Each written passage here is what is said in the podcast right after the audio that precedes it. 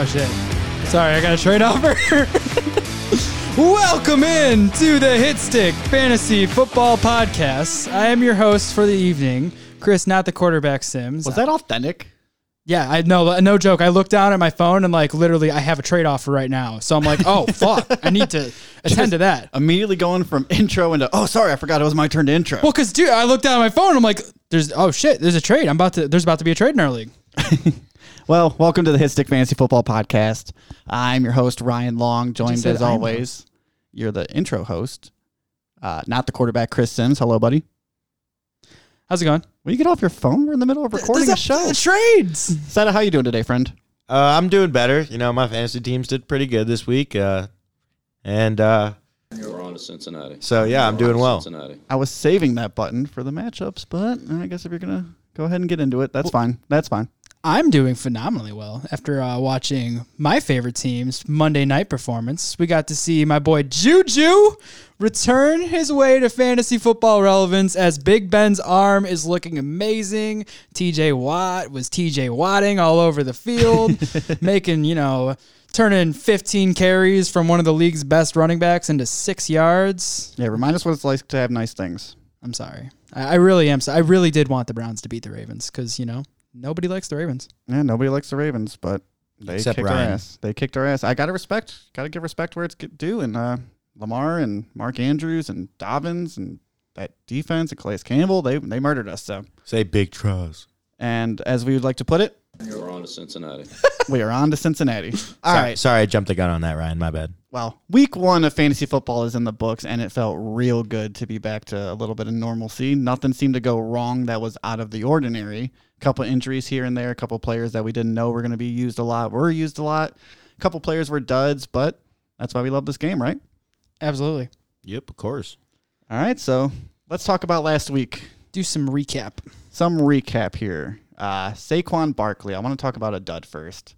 Saquon Barkley. I If, figured we'd start on a high note and talk about the good people. no, I'm in a bad mood this week, so we're going to start on a low note. You know, I get it. I understand. Saquon Barkley, what was his stat line again? Uh, 15 carries for six yards. If you were in any kind of PPR format, he saved you with the six catches for I, I don't even 60 think. in the air, but not good. no, because like I, I disagree with what you just said. I mean, even you didn't draft Saquon Barkley to put up ten points. You drafted him second overall to put up at least eighteen to twenty six every week. So I'd be incredibly disappointed. Now, granted, what I took away from his game is don't start running backs against the Pittsburgh Steelers. Like Melvin Gordon this week, stay the hell away from that.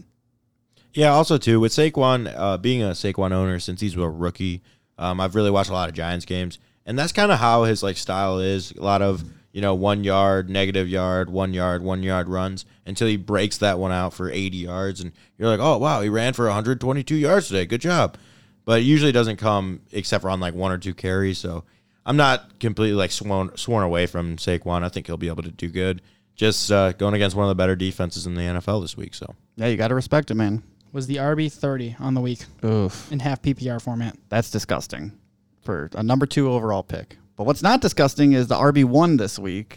Chris, you can take a victory lap here. Woo! Somebody who I was rising on slowly and Oh, slowly, then it went like roller coaster, except the opposite way. I shot straight up. I loved him going into week one, and he delivered. Josh Jacobs, three touchdowns total, uh, 139 yards total, four catches on six targets.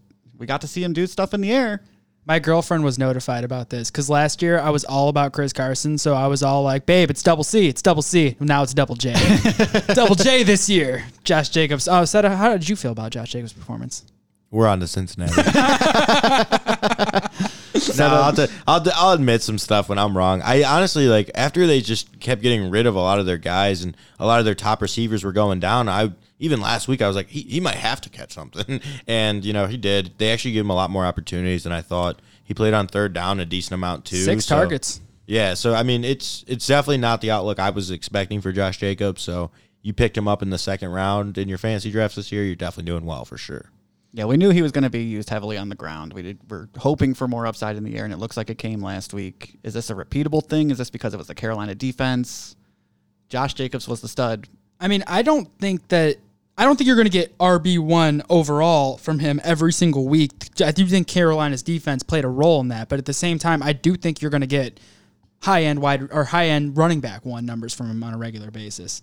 Um, he did top Christian McCaffrey, who was the RB two on Who the was the RB two? So yeah, we'll move on. RB two, RB three. Ezekiel Zeke. Elliott was Yep. the RB three. Malcolm Brown and Nyheim Hines rounding out the top four and five, and we'll get into them more in our waiver section. and even Raheem Mostert sneaking in there at number six. That's uh pretty solid Yeah. there. Chris Carson at seven with only six carries, doing it all through the air in those touchdowns. That's fine. Dalvin Cook, Alvin Kamara, usual suspects here, and then Clyde Edwards-Helaire t- rounding out the top ten.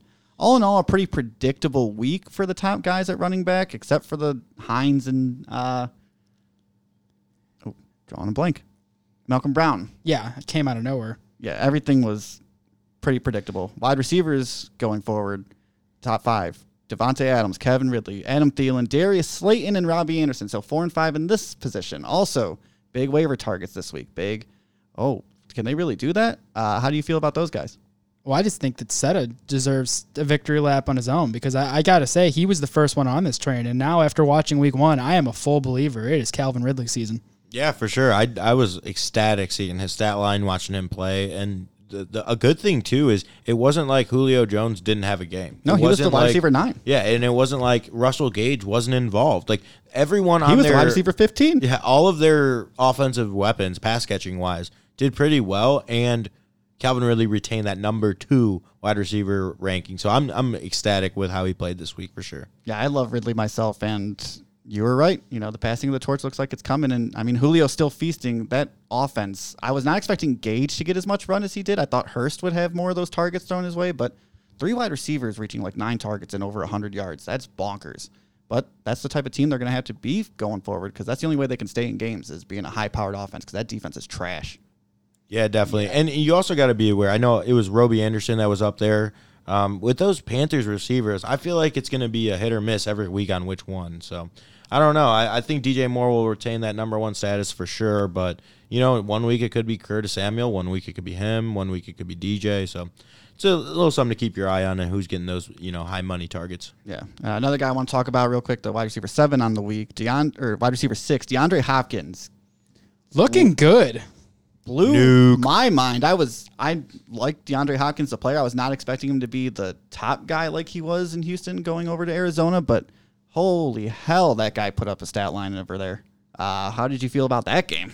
Honestly, the, the thing I was the most surprised about is how little Christian Kirk had any relevance in their offense. I was really disappointed in that because I, I mean, and granted, you know, we're in all different kinds of leagues, and one of the leagues that uh, me and Ryan are very, um, we enjoy a lot is our eight man league because it's it's very close and it's very competitive. And I, he was on the waiver wire, and like I, the whole time, I'm like, I want to pick him up, but then now after watching this, I think in every single format of league, you can put him on the waiver wire. Yeah, I'm not. I was not a big Kirk truther going into the season, but if DeAndre Hopkins becomes the guy there, I mean, 16 targets. That's just ridiculous. He's never had that many in his career.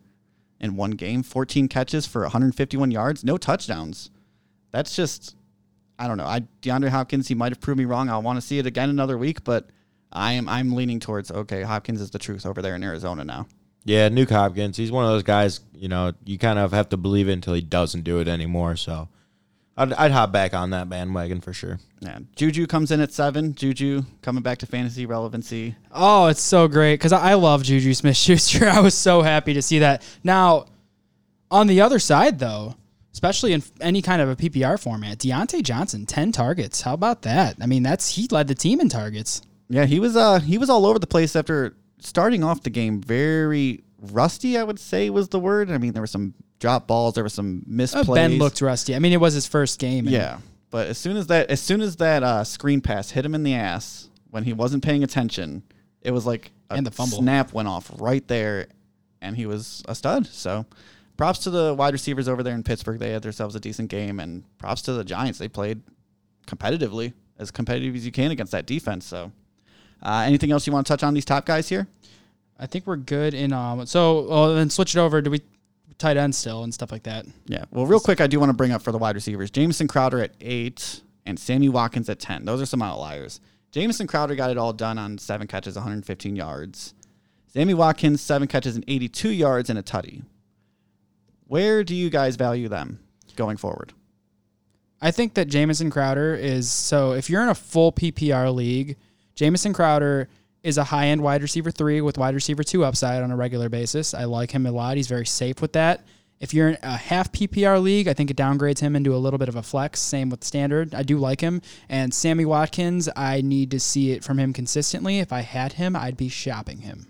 Yeah, I'm not too worried about Sammy Watkins. There's so many weapons on that Chiefs team that any week, it next week it could be Demarcus Robinson. The week after it could be Kelce. Next week, you know, it just it doesn't matter with them. It their offense is going to be good. Um, but for Jamison Crowder, I think that he's kind of found that role as uh, Darnold's checkdown guy. It's his go-to. It's his quick read, and I think that, like Chris was saying, in full point, he's a safe play week in and week out. Now he may not always get the yards like he did this week, but he'll always have at least some opportunity. Yeah, I gotta agree there. Uh, moving on to tight ends, Mark Andrews, top guy, not a shocker. Dallas Goedert coming in at two instead of Ertz, bit of a shocker. I'm gonna talk more about that later in the hit section. Noah Fant coming in at three. I like Fant, but I was not expecting that performance. I was. TJ of Hockenson at week. four and Travis Kelce at five. Tight ends were, eh, not very great this week, but those top guys put up some studs, man. Yeah, just always remember with the tight ends, especially if you're don't have one of the like the top, you know, four or five guys. Um, be aware with the touchdown, you know, discrepancies. If they get a touchdown, that's a very, very good week for a tight end. When they don't, it doesn't look that great. But don't let that hinder your, you know, your thoughts on a certain guy because he didn't get a touchdown this week or he did get a touchdown last week and you were expecting him. There, no tight ends are going to have 16, you know, receiving touchdowns on the year. So just be aware of that. Only like Kittle and Kelce have a chance to do it. So. Yeah. So um, let's. So since we're still just looking recapping, um, just things to touch on really quick. Mark Ingram, J.K. Dobbins. Either one of you concerned with the way things went down in the Baltimore Cleveland game? Yes and no. Yes, because I'm a Mark Ingram owner in some leagues, and that bottom line was gross. He didn't look good out on the field either, and this Browns defense wasn't very good. So Dobbins wasn't very special. You know, he wasn't efficient. He just got it done in the end zone. So I keep an eye on it, but I'm nervous if Mark Ingram, like if I went zero RB and Mark Ingram was one of my top targets, like that's I'm starting to shiver a little bit. Seta, thoughts? Yeah, I, I think they're both okay. Um, I think their running offense in Baltimore is going to be fine all season.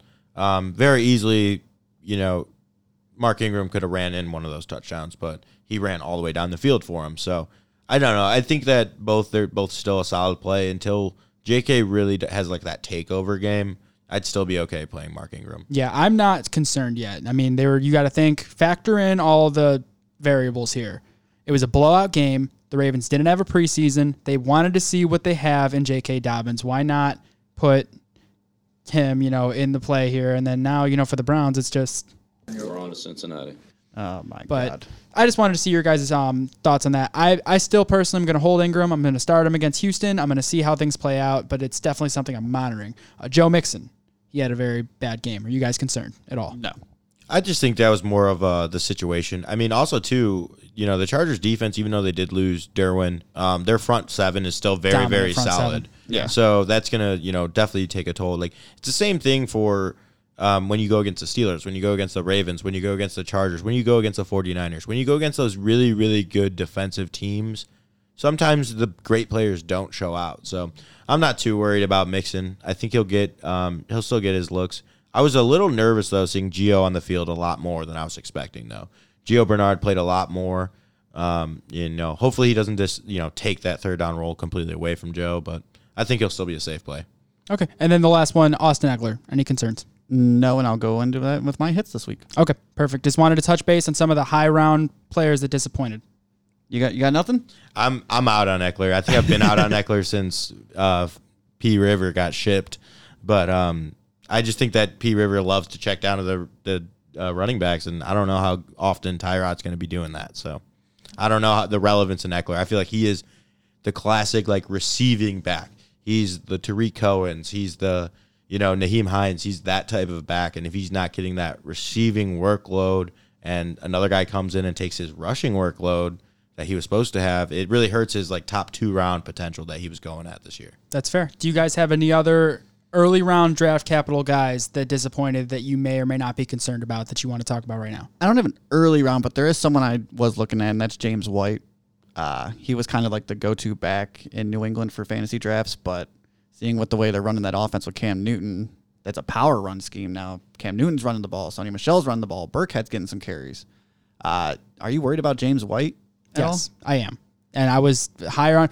I became worried about him coming up into the season when you look in the fact that like I, everybody likes to compare Cam Newton and how he's good at utilizing throwing to the running backs, and that's the, people are kind of erasing the fact that he had Christian McCaffrey Yeah. when he was doing that. He had the best back to do it to. And then you also look at the height difference between James White and a lot of the other running backs that he had. It's just something that it does leave me with a little bit of concern. It does seem like New England wants to utilize running the ball a lot more. I mean, Cam Newton himself had 15 carries. So I would be concerned if I'm a James White owner. Um, you can't really do much with him besides just hold suit, but uh, I, I'm kind of happy I only have him in one league, and it was he was kind of just a throw in in our trade. Yeah, definitely. I I'm, I feel the same way. I'm gonna stay away from the New England backfield. It seems like they uh they might want to try to get their younger guys, you know, going. James White's kind of getting up there. He's like 27, 28 now, and you know, Sony Michel was their high capital guy. They were gonna they're gonna run him into the ground until he gets hurt again. And like you said, Cam's getting all those red zone looks. Like Cam's back, man. Cam looked great, and I and I was ecstatic for him. You know, I love seeing him in that New England Patriot uniform. Yeah, I'm very excited to watch him too, and I think he might be a top uh, quarterback, uh, QB one going forward. Uh, something to keep your eye on. Uh, moving on, Chris, you have some trade you want to talk about?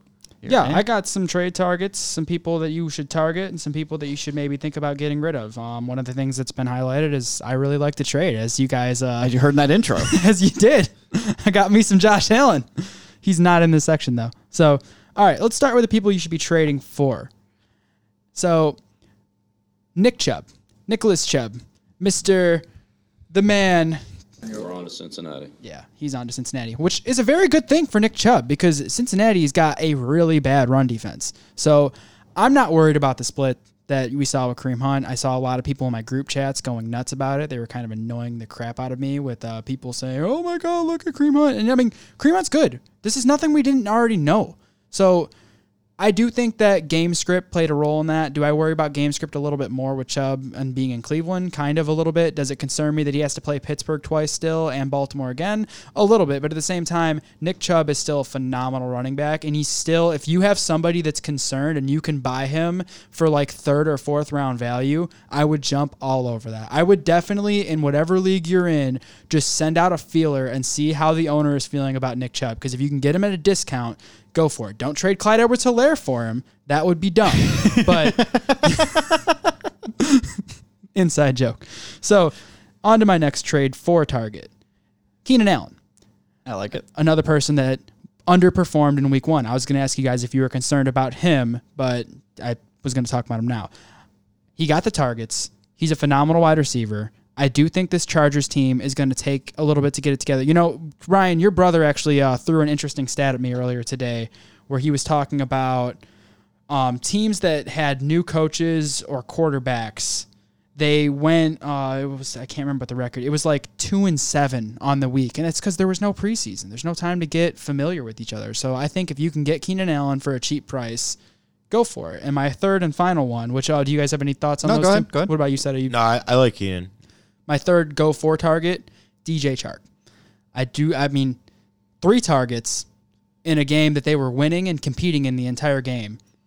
It, reason to be concerned is there. I agree with it, but at the same time, this dude is a phenomenal wide receiver. I do think he is still Gardner Minshew's boy. I still think they're going to find ways to get him involved, and if you can get him for a cheap price, he's another person that I would love to snag.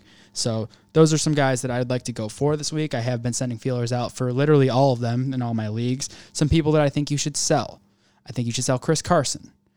It's concerning to me that he got six carries. It's also concerning to me that Carlos Hyde got seven carries. It's also concerning to me that it does seem like Pete Carroll listened to this podcast and listened to what Seta said and is finally going to let Russ cook. If I'd hear let Russ cook one more goddamn time out of every fantasy analysis, even you guys, I'm gonna lose my mind. I'm just saying they Well, added you, DK. they just let him cook, you wouldn't have to hear it all Listen, he's. Mr. Unlimited. I get it. I love Russ. I just don't like that saying. But I'm just worried though with the six carries, with the fact that Hyde's being involved, with the fact that Rashaad Penny is on the pup right now and going to be coming back in the middle of the year to muddy that backfield up even more. With the other fact that DeeJay Dallas was a training camp darling. And if he finds a way to show off on the field, it's just things that concern me. You know so Travis Homer had carries in that game. yeah, like I, I don't know what the hell is going on there. When I first saw that game, I was like, oh my God, I was wrong on Chris Carson. I should not have made him a hit. And then I looked at the stat line and I was like, oh my God, I was right on Chris Carson. He was, um, I- I'm sorry, made him a miss. But sell Chris Carson. The other person that you should sell, in my opinion, Zachary Ertz. Zach Ertz. I, like love it. But like you, when you factor in Dallas Goedert being on the field for as much as he was and being so much more efficient than Tight end one. and I mean, it's just they're in contract talks. It's not going well. They don't need to pay him. They have in a very good emerging tight end in Dallas Goedert. So I mean, these are some people that I think you should be moving away from and trying to go get. So, what are your thoughts if Zach Ertz gets moved? if he were to get traded to another team, it would depend which team he goes to because honestly, when pass catchers get traded mid-season, they don't tend to be that good that year. There's usually a learning curve because they got to learn an entire new system. They got to build chemistry with a new pass catcher or new quarterback. It's just a lot. It's very I mean, Emmanuel Sanders is really the only person that I've seen do it successfully and he it's not like he was like a dominant number 1 last year. Like he was just he had games where he flashed. So honestly, even if he got traded, I don't think I'd be that crazy about him. Now, I do love the talent, I love the player, but it's clear as day that they're moving to Dallas Goedert, and the fact that Dallas Goedert is on the field just as much, stealing red zone carries and stuff, or red zone targets. It's just something that really does concern me, and he has enough name value right now where you can probably still go get something good for him. And he did catch a touchdown, so he has a skewed stat line. I like it. I like it. a lot. I'm a big Dallas Goedert fan, as we'll go into later. Like I said. Uh, anything else before we move on to waivers? You guys got any people we should target and go after? No, I agree on Keenan Allen. That's one of the guys that I would be targeting right now. Uh, Carson is someone I would be moving away from. DJ Chark, someone I'm targeting. You're right. Like all those guys are guys that I would want to target for trades right now. The one guy I would maybe throw in there who had a pretty quiet game um, on Sunday is uh, Scary Terry. I know we've talked about him a lot on this podcast, so he's just a guy who had not the best week. I know he, I think he had three or four targets, um, or three or four catches, not that many yards, but um, he's definitely one of those guys who will break out throughout the year for sure. So he's the guy to you know keep in mind if you're hurting at wide receiver and you're overloaded at another position, maybe look to move for him. Sounds good. All right. Before we jump into waivers, do you guys want to discuss any kind of news? We do have a good amount of injuries here to cover on. Yes, let's bring up these injuries. Uh, the big one was Mack, Marlon Mack, tearing his uh, Achilles. Done Jonathan Taylor for time. The year. Jonathan Yeah, Taylor. so- and- sorry about that, guys. I, I picked him as my hit last week. My bad. To be fair, he was playing very well before he got hurt. So I mean, that's you can't really predict injuries. I, I wouldn't be too beat up on that one. but how does that play into that Indy backfield? Well, it's a pretty damn big victory lap for every person that paid that fourth round draft capital on Jonathan Taylor. Absolutely. I mean, I everybody's going up and down about Hines, and rightfully so. But Jonathan Taylor is gonna have a year now. Yeah, I'm very much excited because I am a Jonathan Taylor owner. In I think he's a running back one I think he could be too. I think behind he that should be. offensive line because Yeah. Nyheim Hines is not gonna get the lion's share of the carries, and it's not like Jonathan Taylor, as you covered in your hit section, can't catch passes. Yeah, he's very usable. You caught a few on a Sunday, so he'll be just fine. And I think he's going to be great moving forward. I'm loving that. Uh, Le'Veon Bell to the IR. To the IR. Now the IR this year is only like three weeks, right? At, uh, it's minimum. possible, but it could be yeah, longer. yeah, they can come off after three weeks. Yeah, through 'cause this. I know they were talking after the game. They were saying Bell he could miss a few weeks, so it sounded like it wasn't the worst injury in the world. But then to come out today go into the IR, how serious is this, and how does that make the Jets' offense look to you? I just want to, you know, date back about a month ago when he was on Twitter and he shouted, "My hamstring is fine." I wonder if he still feels that way today. No, I don't know why Gase put him back in the game after he said, "Hey, my hamstring hurts." Gase doesn't know why he did that either. He's like, well, actually, no. Gase said that to the media, but then he turned around, like as he was walking out, he's like, yeah, I did that on purpose. he's out now. We don't got to worry about him. He looked at Frank. He's like, that guy. He looked over at Frank Gore in the corner. He's like, we can finally be together. But uh, Jets offense, gross as it is, now with no Bell, other than Crowder and Herndon, I'm not looking forward to anyone there. Are you guys? if you have Perriman, he's still a hold. If like depending on what your waiver wire looks like. I mean, he's somebody I would be willing to drop, but like it's it's tough. I'm not crazy about that team.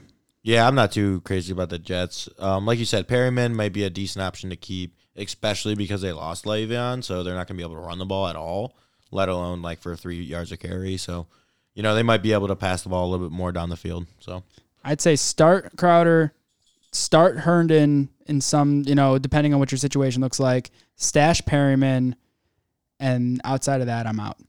Yeah. Uh, moving on. Michael Thomas, high ankle sprain. he Oh, had a boy. real down week this week.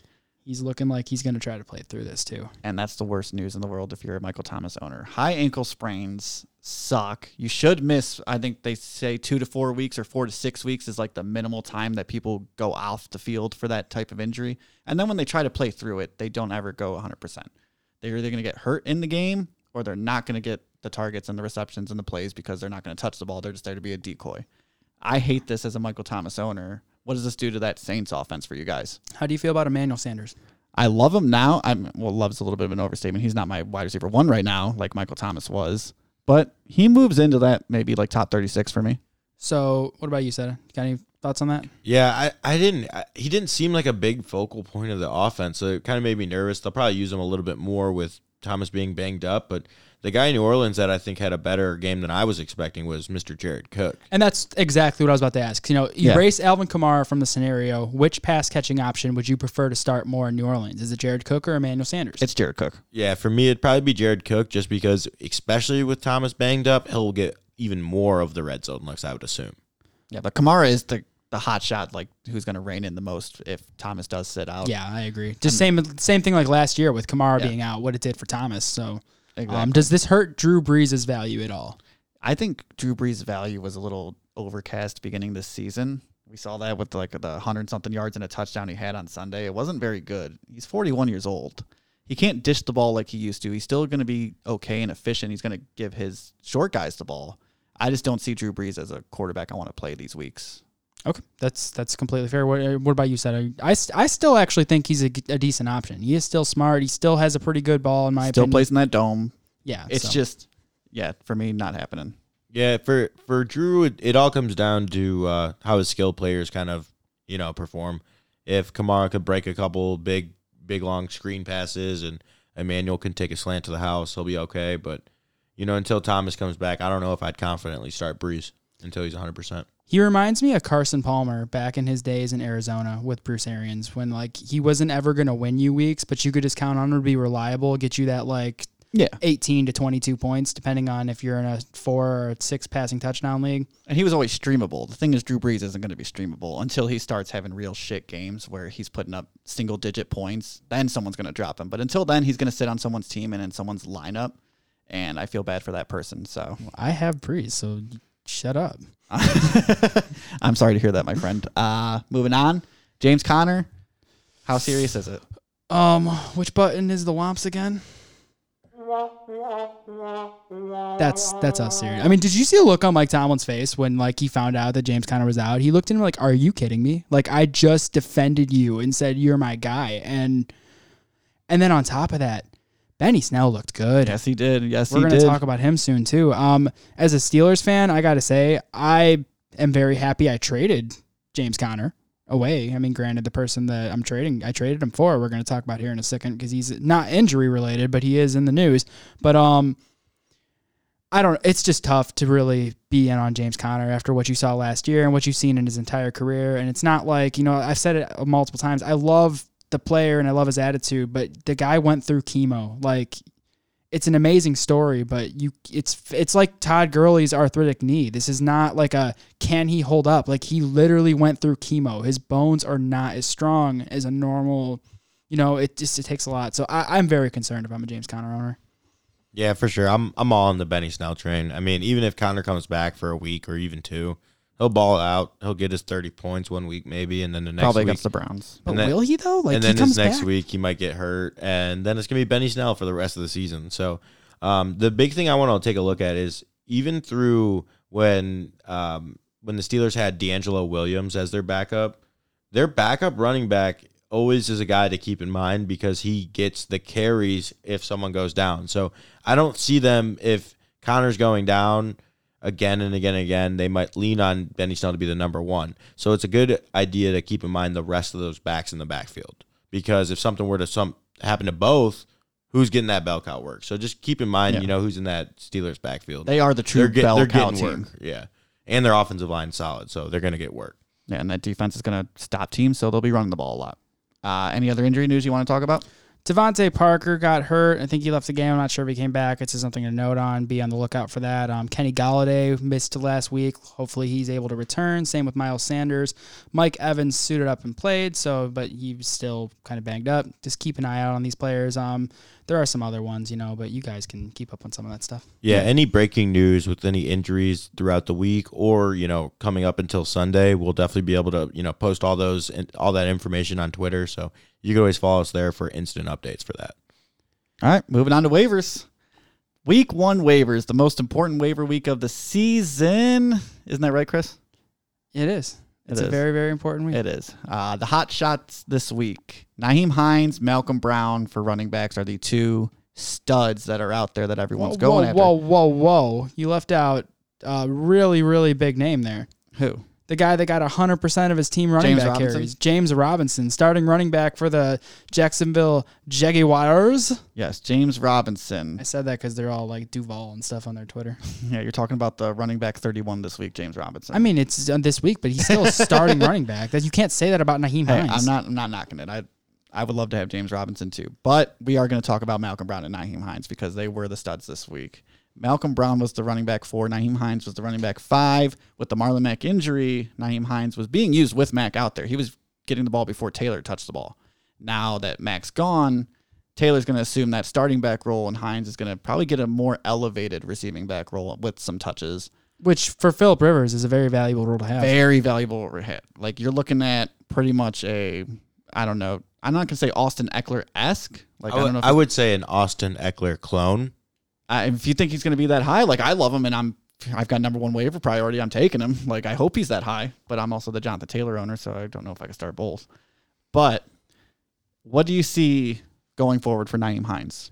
So the weird thing in Indy for me was after Marlon Mack went down, that's when, of course, when Jonathan Taylor started getting more, you know, rushing attempts and more uh, rushing options and stuff. But he also started to get more receiving options and targets. So it was almost like, hey, are you trying to confuse us fantasy owners? Like, what are you doing down there? Like, I don't, I don't get it. It seemed like they You- were trying to like redshirt him. Like they were like, you watch on the sideline, see how running backs do it in the NFL, and then like a quarterback, like a rookie quarterback, just you just watch, and then we'll put you in when the time's right, and then guy gets hurt. It's like, okay, time's right, all you. Time's right. Get in there. and, and then I feel like they were like pretty confident in Taylor's skill to leave him out there for a lot of third down work. I know Hines had a great game, but um, Taylor might be so such a good player that he might just take over all of Nyheim Hines' value throughout the season. So definitely a good waiver ad for this week. Keep in mind and see how those snap counts and those rushing attempts go with Nyheim Hines. You got a big eyes right there. Dun-dun, dun-dun. Okay, we can't use that because that's probably a copyrighted sound, even though you did it with your mouth. I mean, coming out of my mouth, it's Yeah, not. we'll do we'll do the breaking news sound for uh, Hit Sick Fantasy Football podcast. You're on to Cincinnati. All right, what do you got for us? Michael Thomas ankle sprain is reportedly worse than originally thought. He is now expected to miss several weeks. Yeah, normally for those high ankle sprains, it's four to six, like you were saying, Ryan. So it could be anywhere between you know three and even longer. So especially for a right receiver, breaking on those cuts, especially a receiver like Michael Thomas, that's what he's all about. Is those short little cut routes. He he can catch anything, but man, that hurts him for sure.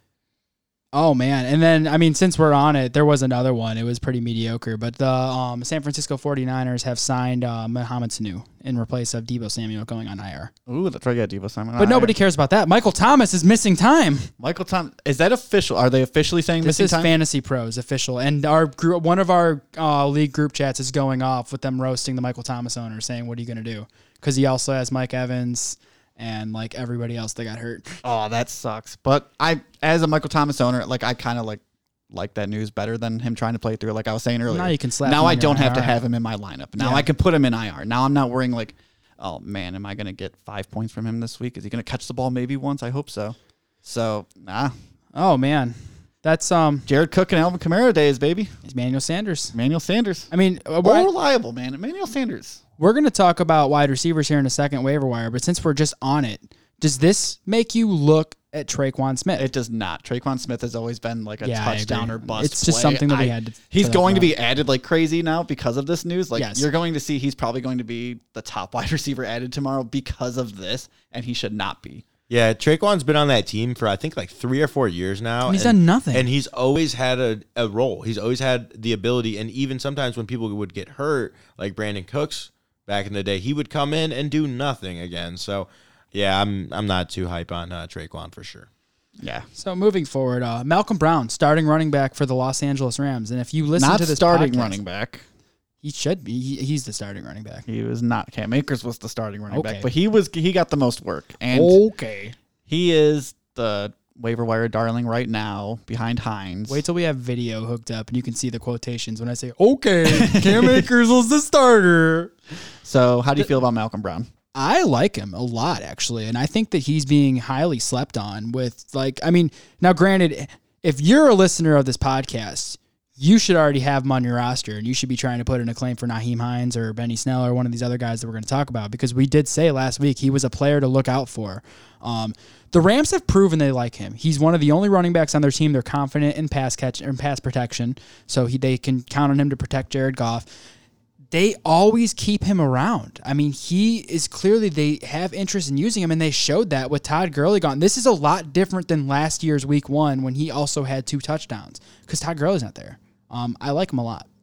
Yeah, Yeah, for me, I, I feel like I'm in the same boat there because, you know, like you were saying, even with Todd Gurley, like they split time, he got work. So even if Cam Akers comes out of nowhere and he's he is that guy, or even Darrell Henderson becomes more healthy and he becomes that guy, I think Malcolm Brown's still going to get work. They're confident in him pass blocking. He's a great red zone running back, and he just knows how to find the open space when he's And- running the ball. That's I think he's going to be the red zone running back, especially or the the goal line back, because even when Todd Gurley was on that team, he would take touchdowns away from Todd Gurley. So, and that's what makes him, in my opinion, the running back to own. I don't. I think Sean McVay has learned his lesson. I don't think we're going to see a set quote unquote the guy at that on that team because look what happened with Gurley.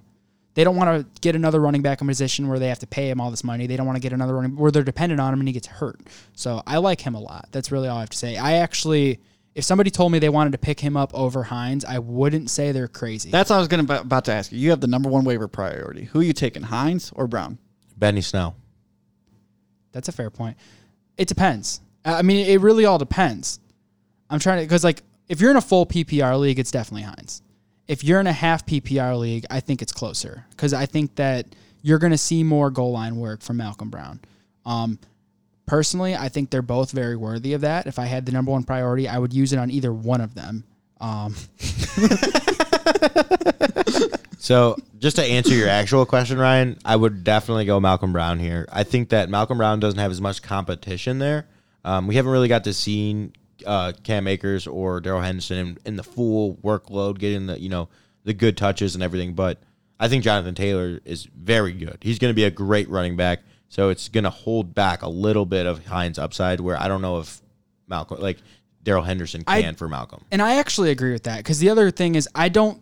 Malcolm Brown can't be game scripted out, where Nyheim Hines can. If they're winning the game, it's going to become a Jonathan Taylor game, and that's a team that can win some games. I know they just lost to Jacksonville, but they're still a good team. So it's very close. I love both a lot. There's two players I would love to have, but I would lean a little more on Malcolm Brown. All right. Now we moved on to we uh, talked about Benny Snell earlier. So Now I think well, ben, I think Benny Snell is just as good of an ad. I mean, he looked really good. I agree with that. He should definitely be added. I think James Robinson's name though is somebody that should be talked about with Malcolm Brown and Nyheim Hines because with James Robinson, this is a player that you can start all year long. That can probably be an RB two. There is nobody there to compete with him for touches. Armstead has completely lost his spot. He's on IR, uh, COVID IR. Um, also on IR. He's done for the year. I mean, this Chris Thompson was completely ineffective. He's droppable at this point, in my opinion. So I like James Robinson a lot. It's a guaranteed volume play. I mean, the same reason why you liked Le'Veon Bell, but minus the terrible schedule and everything with Adam Gase. Yeah, the worst thing about James Robinson is his hype was built prior to week one. So he got a lot of pickups right before. Yeah, it was like right before week one. Even a few drafts I did late, like he was taken, you know, towards the back end of the draft and stuff. So That's as soon as one- Fournette was dropped, Armstead was picked up in every league, and then when Armstead's news started coming down, he was dropped, and Robinson was picked up in Well, every no, league. Devine. You're forgetting Devine because Yeah. I, Devine. I unfortunately was in the Devine. I don't know what everyone's obsession was with getting the starting running back in Jacksonville, but It's a starting running back. it's a starting running back. Any starting running back is valuable, especially when there's nobody there. Who, who, which starting running back is valuable in Miami? That's what I mean. Gaskin. When you're having, but you're not. I don't even know who that is. I still don't know. You're just trying to be an asshole. I you am to dropped Jordan. Howard, but that's the thing. when you're talking about a team with a guy that's going to guarantee carries, so like in Jacksonville, he's guaranteed to have 14 to 19 touches a game. That's valuable. It doesn't matter who it is. That's a valuable fantasy asset. It's somebody you can play in a bye week. It's somebody you can play if someone gets hurt. Right now, it doesn't. It's funny and it doesn't seem right now because you know we're early in the year. There's not a lot of injuries. But to the guy that's rostering Le'Veon Bell, James Conner, and Michael Thomas and Mike Evans, James Robinson's pretty valuable. yeah, that's that's honestly a good point too, because a lot of these waiver guys that we're going to be talking about, like who we've already discussed and who we're going to keep going with, you know, these guys aren't aren't players that you need to immediately grab off the waiver wire and throw them into your lineup and and every single week put them in, put them in. These are guys to help build your team depth. And if you are weak at a certain position where you think they are the better option, go ahead and feel confident putting them in. But this is also to help you later down the line when your top five picks, one of them does go down, and you can put in a James Robinson. You can start Benny Snell if one of your, you know, Joe Mixon doesn't play for a week or something along those lines too. Yeah. Josh Kelly is the last name I wanted to bring up here on the running back list. I got a lot more. You got a lot more? Oh yeah. Josh Kelly was the last one I wrote down because he got some touches. Ekeler got most of the carries, 19 carries for Ekeler, which is like bonkers. I was not expecting that.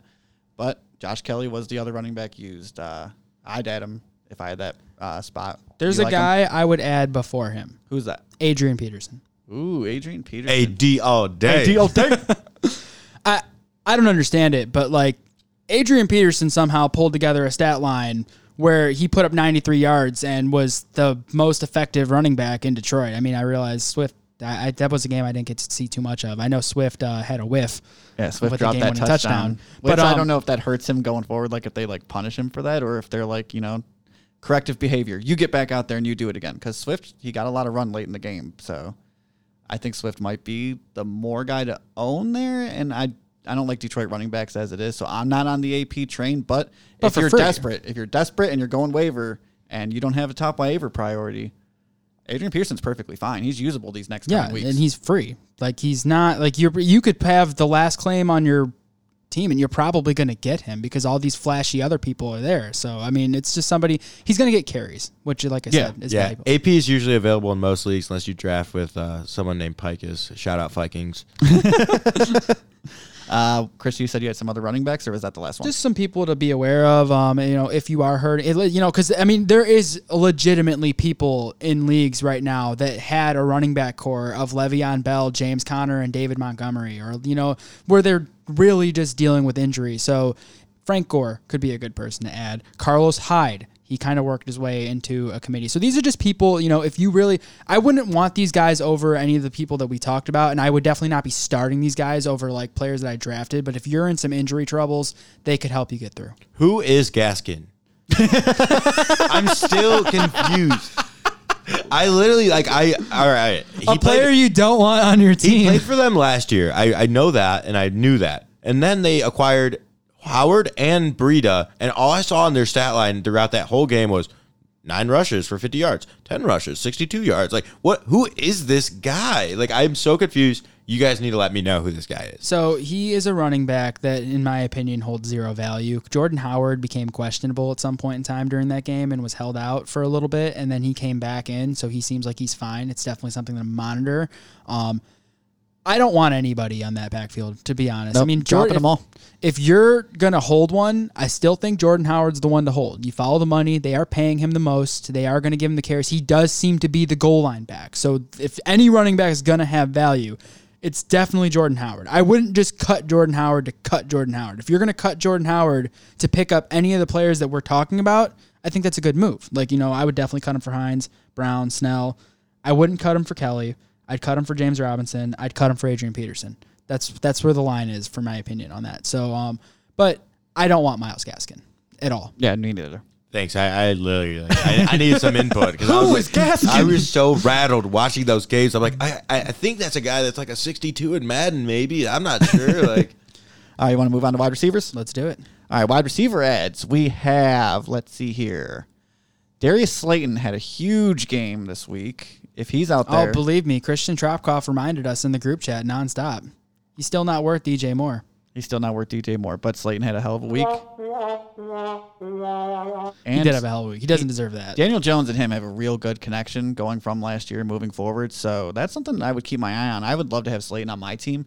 If he's out there on your wire, go snag him because he's going to be used. I know once Golden Tate comes back, it's kind of going to hinder into that. That's but what I was going to say. I still think s- I'm. I was a big Shepard guy going into the season. You were the one who was high on Slurt side over. Ah, Slayton side over, weren't you? yeah, I really like Slayton for his like down the field um, thing. So, but he looked great in and out of his routes. Like he didn't look like the Slayton we saw last year. He had that big play ability. His speed is still there, but he was running real crisp routes. Yeah, and So I Daniel him Jones a found a way to get him out. He looked great. I absolutely think you should target him. Um, I wouldn't expect what we saw tonight, especially because Golden Tate was not on the field every single week, and it's just kind of what he is. He's very boomer bust. But then again, outside of the top six wide receivers, most guys are. So it's not like you know he's a great addition. Definitely my favorite wide receiver pickup of the week. Yeah, honestly, my favorite wide receiver that we're going to be talking about is Julian Edelman oh? 2.0. the pride of the Bowling Green State University, Scotty Miller. This is literally the second coming of Julian Edelman, who went to Kent State. Dude, I, w- I was so hyped. Like honestly, it was almost like a like a gag throw. Like, hey, keep your eye on Scotty Miller. Like through the offseason. and he came in and he's played well. He's he's run that slot for him, and he he's he's he's just consistent. He gets open and he makes his catches. And Brady loves those guys who's going to consistently make those catches. I thought it was going to be all Godwin. I, I he had a solid game, Godwin, but not nothing I was expecting. Nothing, none, nothing anyone was expecting. Yeah, nothing to bra- nothing to you know brag home about or anything like that. Whatever that statement is. But Nothing to write home about. yeah, that's that's what it is. I couldn't couldn't get that one out. Nothing to brag home about. Nothing to brag home about. I was gonna uh, say nothing to brag about, and then something else, and kind of just mixed them together. But Now, the pride of the Ohio State University, Parris Campbell. I don't know how many waiver wire. You said 22% he was owned in Yahoo League. yeah, I looked in my. I I think in both of my Yahoo leagues he's owned, but it said on the percentage it's twenty three percent owned. So in about seventy five percent of your guys' leagues, he's still available. Go get him. Now, I just want to be clear. Pick up Parris Campbell over damn near everybody that we've mentioned, unless Yeah. you're like in dire need of a running back. I, I, oh, it's tough. Parris Campbell or Nyheim Hines? Campbell, I agree. I think Campbell too. I, I agree. I mean, this. just the Jonathan so Jonathan good. Taylor effect. It- throughout the season, Jonathan Taylor might take over as the bell cow if he can securely block, if he can catch passes as decent enough as Nyheim Hines. He might be irrelevant towards the end of the season. he Now- might be better than Melvin Gordon.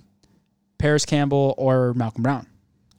Parris Campbell. I agree. I think I'd still go Campbell Yeah. here. Get Campbell if he's on your waiver wire, 100%. Um, next wide receiver to, I have on my list uh, that I want to talk about, Russell Gage. Yes. He should not be on your waiver wire, but if he is, absolutely scoop him. Uh, he's a third option for Matt Ryan, clearly. I do think that Hayden Hurst is going to reappear, and I think you're going to have a lot of weeks where it's like, is this a Russell Gage week or is this a Hayden Hurst week? And you won't know, but he's definitely worth having. Yeah, having three wide receivers with 100 yards is ridiculous. So I think Russell Gage is a perfect ad, especially if you don't need to play him yet, because he's a perfect guy that, like you were saying, he may disappear a week or two.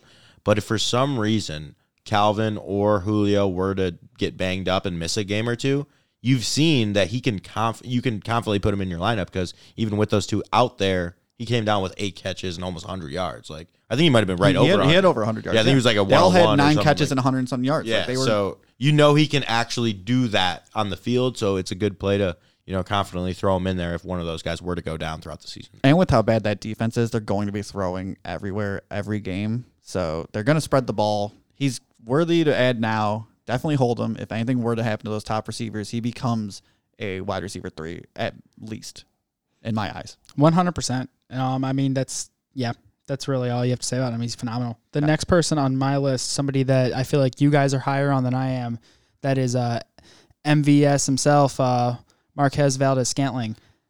I'm not buying it. I hate I hate Scantling, and that's like I don't hate him as a person. I just hate him in fantasy because he's I someone hate him throughout the years I've owned all the time. He's throughout someone I've played in DFS all the time, and he never produced when I put him in my lineup. Oh, I hate him as a person, almost as much as I hate Jordan Howard.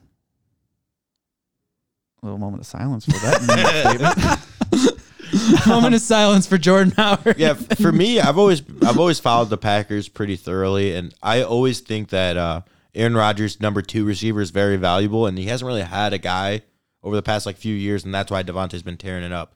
Davante so- te- tore it up again. Yeah. So And you know, Lazard was still like, That's- I Lazard's was the gonna- two there now, and Lazard was good. I think mm-hmm. Lazard's the two, and that's. Yeah. why I don't want Scantling because I do. I don't think Scant- Scantling has had so many opportunities to prove he can be the number two, and he has just never done it efficiently enough to solidify that role. So I, you know, if you're desperate and you want somebody you could start, that's fine. I'm not actively going after him. I wouldn't drop Rashad Perriman for him. Let's put it like that. Any other wide receivers you want to talk about? Um, yeah, I got two. So somebody else that I think this one's worth an ad. I don't want to start him. I'm not crazy about him. I'm not stamping any form of approval on him. But if you have, you know, somebody got hurt, if you have Michael Thomas and you have IR spots, you can put him on your IR. Corey Davis is a person to add. This is somebody we've been waiting. For. Exactly. I, I don't disagree with that statement, but he did catch seven of eight targets for over 100 yards. DeVante Parker had the fifth year breakout. Were you reading me his last year stat line? No, I'm reading you his game one stat line. um, the Titans passed a lot more. You know, I mean, Tannehill looks really good, and we lo- it looks like we're going to see a little bit more of what we saw last year, where there's going to be a, a high touchdown upside for Ryan Tannehill. They threw the ball a lot more than expected. I want to say they had they. I know they had over 30 passing attempts. While uh, Henry still had 30 carries. Yes.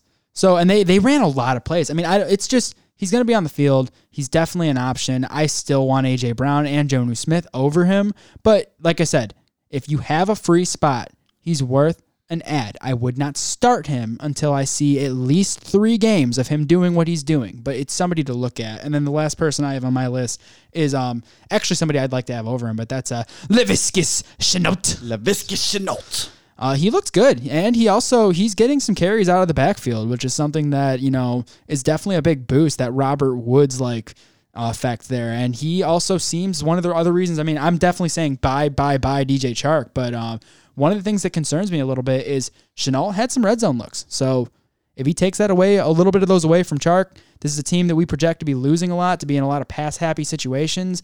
Dede Westbrook has completely failed as everything, and I he's absolutely garbage at this point. Um, so sorry, Dede I know I don't even was- think he was active this like was he? I know he wasn't, but it's just you know. I mean, I know he listens to the show, so I don't want to. I don't want to hurt his feelings too bad, but you know. Well, how nice of you. Uh, moving on to tight ends. Moving on to tight ends. Tight end that should not be on your waiver wire, but it might be is Noah Fant. That's my top ad of the week if you're One going for tight end. percent. If he's there, snag him. Don't let anyone else get him. I would take him over everyone on this list except for maybe Parris Campbell and uh, Hines and Brown. So you would add Noah Fant over um like over Darius Slayton, over Benny Snell, over James Robinson. Not over Slayton, over the other guys. Yes, You would add him over Robinson. Yeah. Interesting. Fair. I, I, I think I think he's going to command that usage. We were like hoping for that upside, and he had a hell of a game this week. So I I think he will be a focal point of that offense, especially if Sutton is banged up. Even if he comes back, he's not going to be hundred percent. and that's what concerns me a little bit. Now, Jeudy looked good, but Fant looked great. if you're in a fab league, how much fab? How much percent of your fab are you using on him? That's a problem because I don't like. I wouldn't want to spend fab on a tight end, but if he's if he's there, I'm probably going maybe twenty percent. Fair. What about you, Seth?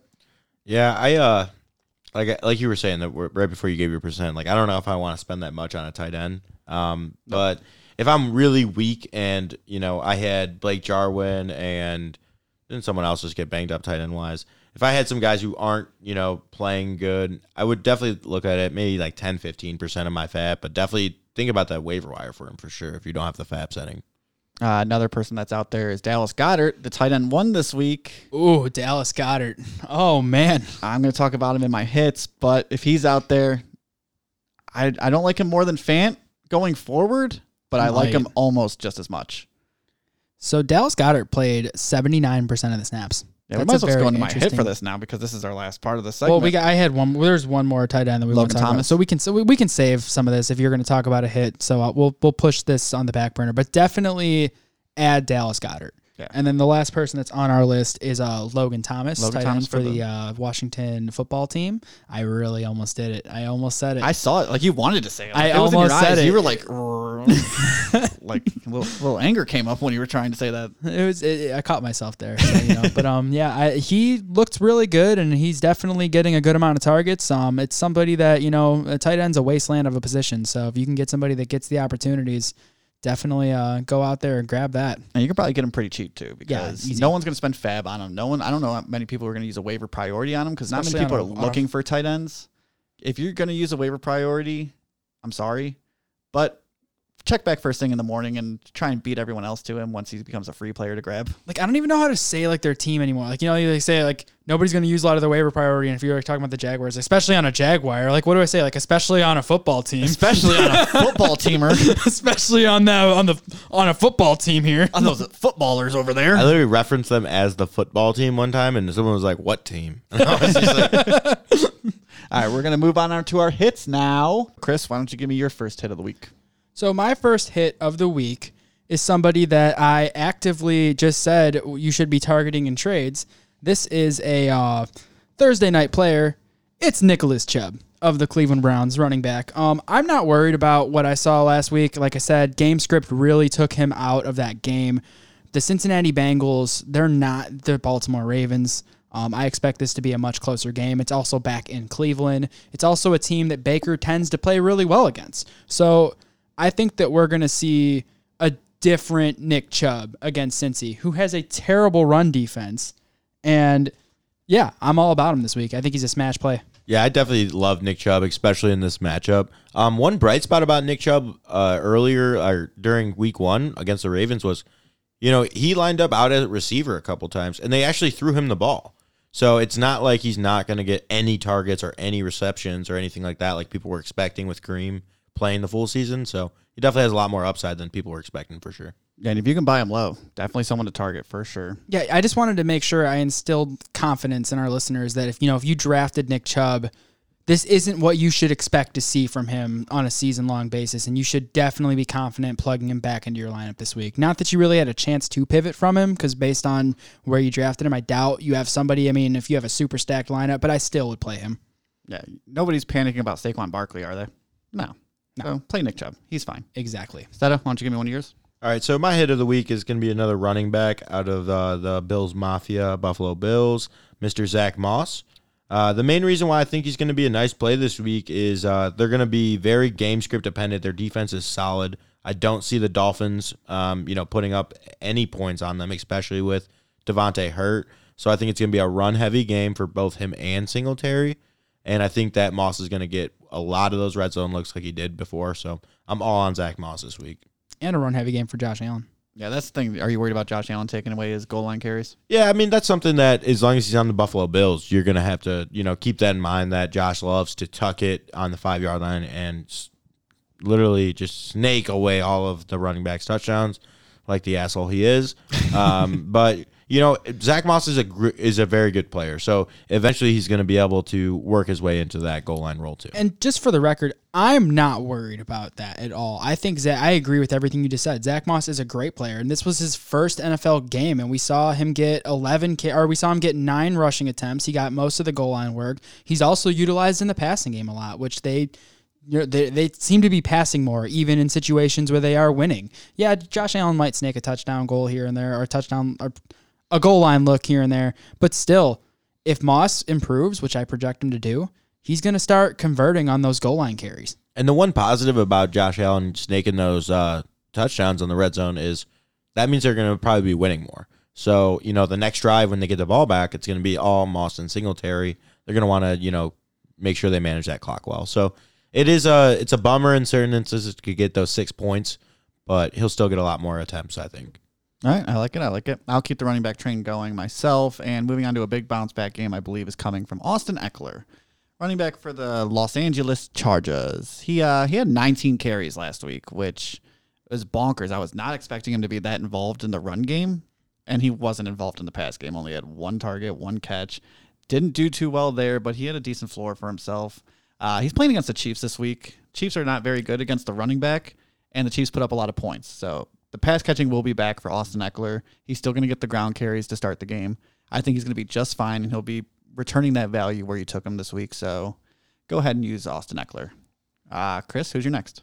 Yeah, I like that one a lot. My next uh, hit of the week is uh, Parris Campbell Ooh. of the Indianapolis Colts. This also goes for T.Y. Hilton, but I'm going to talk about Campbell because if you drafted Hilton, odds are you're playing him anyway. But Parris Campbell is somebody that should be plugged into your flex spot this week. Uh, Seta, you highlighted this last week, uh, playing against Minnesota, who has two rookie cornerbacks that just got destroyed by the Green Bay Packers. Also, I just love the explosiveness of Paris Campbell. I've been talking about him a lot this offseason. He's a phenomenal player. He also, for the record, led the Colts in targets. So he kind of runs those like mid-range routes, which is perfect. It's right in the like that's right in the bread and butter area for Philip Rivers. So I, I definitely like him a lot as a play that you can, you know, especially to put him in your flex spot. He has a lot of upside. I like that a lot. I like that a lot. Seta? All right, so uh, my receiver hit is going to be one of my actual hits for the year. Uh, that's Mr. Calvin Ridley. And, uh, you know, Calvin really showed out this week, and I hope everyone drafted him early like I did. Um, but he's going up against the Cowboys defense, and it should be a little bit more of a high scoring game. I know with the Rams, it was only 20 to 17. There was still a lot of offensive plays, both sides. Both All the players had very good fantasy days. So I'm expecting the same from this matchup, too. I love Calvin Ridley in every matchup. Yeah, there's no there's no stopping him. Like I said a million times this episode, Falcons defense is bad. I think the Cowboys are going to put up a bunch of points on them, and they're going to be playing catch up. And Calvin Ridley's going to feast. So I like that a lot. Uh, my next one, I'll do a wide receiver as well. Michael Gallup for a bounce back game. I'm going big bounce back games for uh, this hit section. Uh, he didn't do too well. He had that pass interference called called against him that really took away his uh, fantasy floor. Only had five targets for three catches, 50 yards. Nothing great, but he still got his career average of 16 yards per reception. Something that is a good sign that you want to see. So he's going against Atlanta this week. And like I said just a second ago, they're going to put up points. And Michael Gallup will get his this week. So go ahead and feel safe playing him again. I know he let you down this week, but don't let him let you down again. Put him in your lineup. Uh, I'll end this one with my third uh, hit. Uh, Dallas Goedert. I know someone we talked about on the waiver priority. Uh, Dallas Goedert is kind of coming into his own as the tight end in uh, Philadelphia. They use a lot of two tight end sets, more than any in the uh, anyone in the league. And Ertz and the Philadelphia Eagles are not getting along right now, from what we hear. So I think there's going to be a lot more Goedert involved in the pass game. And with that banged up offensive line, their banged up weapons, they don't have much to work with. Miles Sanders is probably questionable going into this week. We don't have any guarantees. Goedert's going to be used, and he's going to be used a lot. He's going to find the end zone, I think. So I think he was a tight end one this week. I think he'll be a top five tight end this week too. Yeah, especially going against that um, Aaron Donald led pass rush again with the Rams, you're going to see a lot of check down passes to the middle of the field, which is exactly where the tight ends line up. My final hit is also a tight end, same game. It's kind of funny. We're just like rotating sides, and that is Tyler Higbee, tight end of the Los Angeles Rams.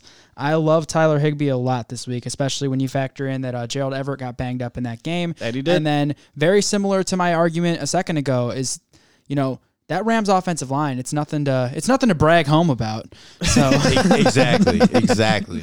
Nothing to brag home about. so you know when you factor that in, you got uh, Tyler Higbee, somebody that Jared Goff. He, he really seems to be one of Jared Goff's security blankets, and um, I just like him a lot. I think he's going to get a lot of targets looked his way. All right, Seta, what do you got for me? All right, so for my last hit, I went tight end as well. I went for the tight end for the Tennessee Titans, uh, Mr. Jonnu Smith. Love and he had a very very solid week week one going against the broncos. Um, and honestly the main reason why i picked him is you guys are going to notice this is probably going to be a theme. Whoever's going against jacksonville they're going to be hits. They're going to be hits. I know the jaguars played decent. They actually won the game but almost everyone on indy played well fantasy wise so that's what we're looking for. It's not just about wins and losses in the nfl it's about getting you guys wins. So i'm all about jonnu this week and I think he's going to have another stellar year. It's another week against Jacksonville. All right, can't argue anything there. Chris, is that it?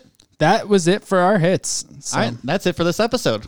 Yeah, so uh, we're running a little longer today, so we're going to bring you um bring you a bonus episode here. Um, you know, coming up here shortly. Not Uh, real bonus. It'll just be a matchup. It'll come out on Thursday. But thanks for listening. Uh, you can find us on Twitter at the Hitstick Fantasy, or just at Hitstick Fantasy. At on Hitstick Instagram Fantasy. at Hitstick Fantasy.